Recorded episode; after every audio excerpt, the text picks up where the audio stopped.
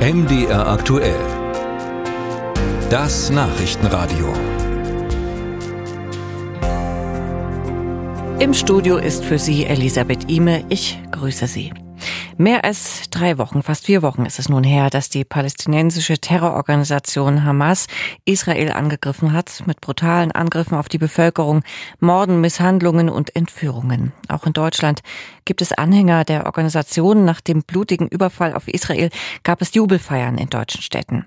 Nun hat Innenministerin Nancy Faeser die terroristische Palästinenserorganisation Hamas und das pro-palästinensische Netzwerk Samidun in Deutschland verboten. Darüber habe ich in dieser Sendung mit dem ARD-Terrorexperten Michael Göttschenberg gesprochen und zunächst die Frage gestellt, wie Innenministerin Faeser das Verbot begründet hat.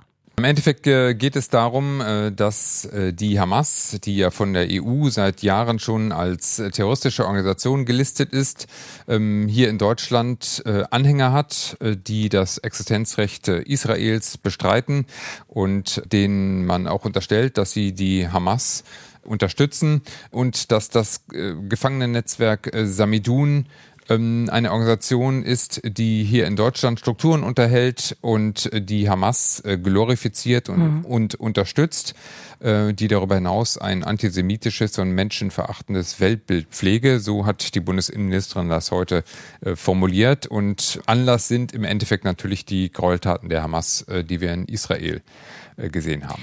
Das Netzwerk Samidun, das äh, wurde auch verboten, ist jetzt nicht jedem ein Begriff. Was steckt denn dahinter? Was, wie sind die in Deutschland tätig?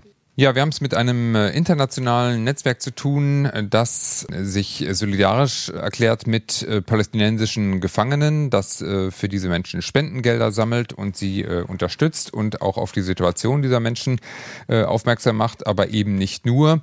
Samidun spricht Israel das Existenzrecht ab und verbreitet eben ein antisemitisches und zum Teil eben auch menschenverachtendes Weltbild und das war auch zu sehen gesehen, unmittelbar nachdem äh, der Bundeskanzler äh, diese Betätigungsverbote angekündigt hatte. Äh, auf der Website von Samidun hieß es daraufhin, dass man sich davon nicht abhalten lassen werde und dass es eine Hasskampagne gegen Palästinenser gebe ähm, von der Bundesregierung und auch von den deutschen Medien. Welche Konsequenzen hat das Verbot von Hamas und Samidun in Deutschland jetzt für die Organisation und für ihre Anhänger? Ja, es gibt keine Hamas-Strukturen in Deutschland und das ist auch der Grund, warum es das äh, Betätigungsverbot in der Form, wie wir es jetzt haben, nicht früher schon äh, gegeben hat. Äh, was es an Aktivitäten gibt, ist nach Einschätzung der deutschen Sicherheitsbehörden nicht terroristisch, kann aber jetzt eben trotzdem strafrechtlich sehr konsequent verfolgt werden. Also jegliche Form von Werbung für die Hamas, das Sammeln von Spendengeldern, aber auch das Zeigen von Kennzeichen ähm, und äh, dasselbe gilt eben auch für Samidun. Kurz zum Abschluss die Frage. Die Hamas steht ja schon seit 20 Jahren, mehr als 20 Jahren auf der EU-Terrorliste. Warum das Ganze erst jetzt? Ja, das ist juristisch alles ausgesprochen schwierig und ähm, äh, tatsächlich hat das eben damit zu tun, dass es diese gefestigten Strukturen äh, in Deutschland nicht gibt, dass das alles sehr verdeckt stattfindet, dass man zum Teil auch ähm, nicht sicher sagen kann, ähm, wen kann man denn jetzt eigentlich gerichtsfest als äh, Hamas-Unterstützer äh, bezeichnen.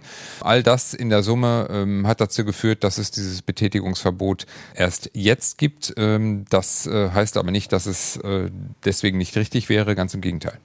Das sagt der ARD-Terrorismusexperte Michael Göttschenberg hier bei MDR aktuell.